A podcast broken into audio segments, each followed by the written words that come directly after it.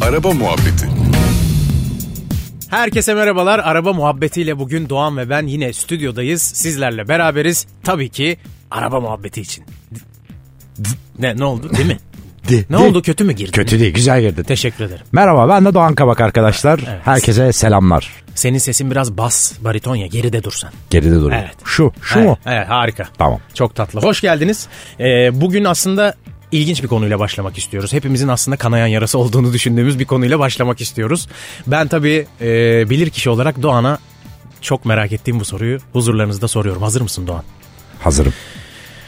Doğan sen ben e, Türk insanı biz nasıl araba alıyoruz? Yani bir araba almaya nasıl karar verilir? Çünkü ortada bir para var. Atıyorum buna bir birim belirleyelim. Diyelim ki mesela işte 300 bin TL. Tamam mı? 300 bin TL'ye seçenek çılgınca seçenekler var. Sıfırda ayrı, ikinci elde ayrı, işte jipi var bilmem nesi var. Peki buna nasıl karar veriyor insan ya da nasıl karar vermeli? Buna ikiye ayırabiliriz aslında. İÖ, İyi ö? İse internet öncesi ve sonrası. Ha anladım. Ben Kesinlikle. dedim daha geçmişe. Yok. İ- İsa'dan önce İsa'dan sonra. Yok yok yok. o kadar o kadar değil. Tekerleğin icadını. ee, internetten önce işler çok farklıydı. İnsanlar dergi okurdu. Gazetelerde çıkan otomobil haberlerini takip ederdi. Ve en önemlisi komşularla fikir teakkisinde bulunurlardı. evet. Çünkü bir apartmanın önünde gerçekten benzer arabalar görürdün yani. Görürdün evet. Çünkü orada komşu fikri çok önemli. Aynen. E, Bir de e, çok önemli bir bölümü benim mesela çocukluğumun, ergenliğimin pazar günlerinin aktivitesi olarak otopazarı vardı. evet. Hala var. Evet. E, çok ciddi bir kitlesi var. Hala. Babam mesela hala müptelası. E, tabii ki etkisini kaybetti internete oranla ama çok çılgın bir ortam. Yani ben çok bilirim cebimde hiç para olmadan otomobil pazarına gidip araba baktığımı. Değil mi mesela? Tabii. Abi tur atıyorsun ya çok ilginç mesela. Bunun nesi varmış? Köftesi de güzeldir ama. Aa, He? o araba değil mi tezgah? Üç Tabii, tekerlekli. tabii. Bu şey buharlı camlı lahmacun. Oo. En sevdiğim. Oradaki o şeyler hepsini okurdum zaten tek tek. Araç bilgi kartının önünde duran. bir A4 büyüklüğünde büyük Tabii, ve e, büyük bir kat vardı. keçeli kalemle doldurulan. Lacivert keçeli kalem önemli orada. Aynen. Çok güzeldi evet. O Nasıl günler. peki bu iş ya? Yani bu abi 300 bin lirayı ya da 100 bini önemli değil para. Yani bunu nasıl e, yönlendiriyor insanlar? Yok, para önemli ya para önemli. Para önemli abi. Şöyle aslında ilk önce yapılması gereken bence bir otomobil alırken bütçeyi belirlemek. Evet.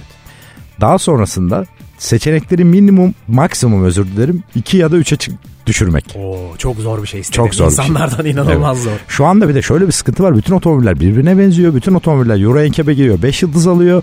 Yani hepsi iyi aslında. Hani çok kötü eskiden vardı kötü otomobiller.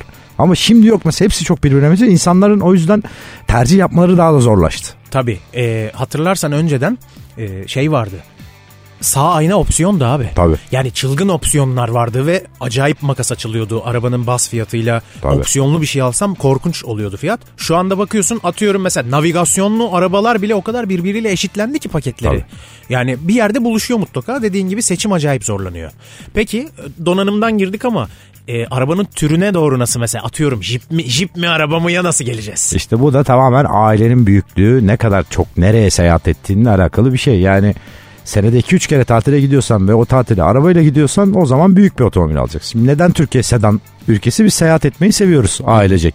Sedanların da bagajı çok büyük olduğu için sedan ülkesi Türkiye. Sedan- en çok sedanlar satılıyor. Aksine bir de station wagon hiç tutmuyor mesela. Hiç tutmuyor. Aslında çok O da gerekli enteresan. bize. Evet yani o mesela Kartal dönemi bitti mesela. Abi bizim Yani mangalımız Toros- vardı ya. Tabii. Yani nasıl olacak? Niye bu station wagon tutmuyor? Ne oluyor? Tutmuyor enteresan şekilde tutmuyor abi. Yani insanlar tasarımını beğenmiyor bence. En büyük etken Evet. o. Demek ki şu abi ilk önce dış görünüş. Ya biz dış Evet. görünüşe göre araba alıyoruz. Kimse mesela ben şuna çok şahit oldum. Sıfır araba alırken mesela abi güvenlik opsiyonlarını konuşan yok mesela. Hani güvenli mi bu arabayı kimse Evet. konuşmuyor abi.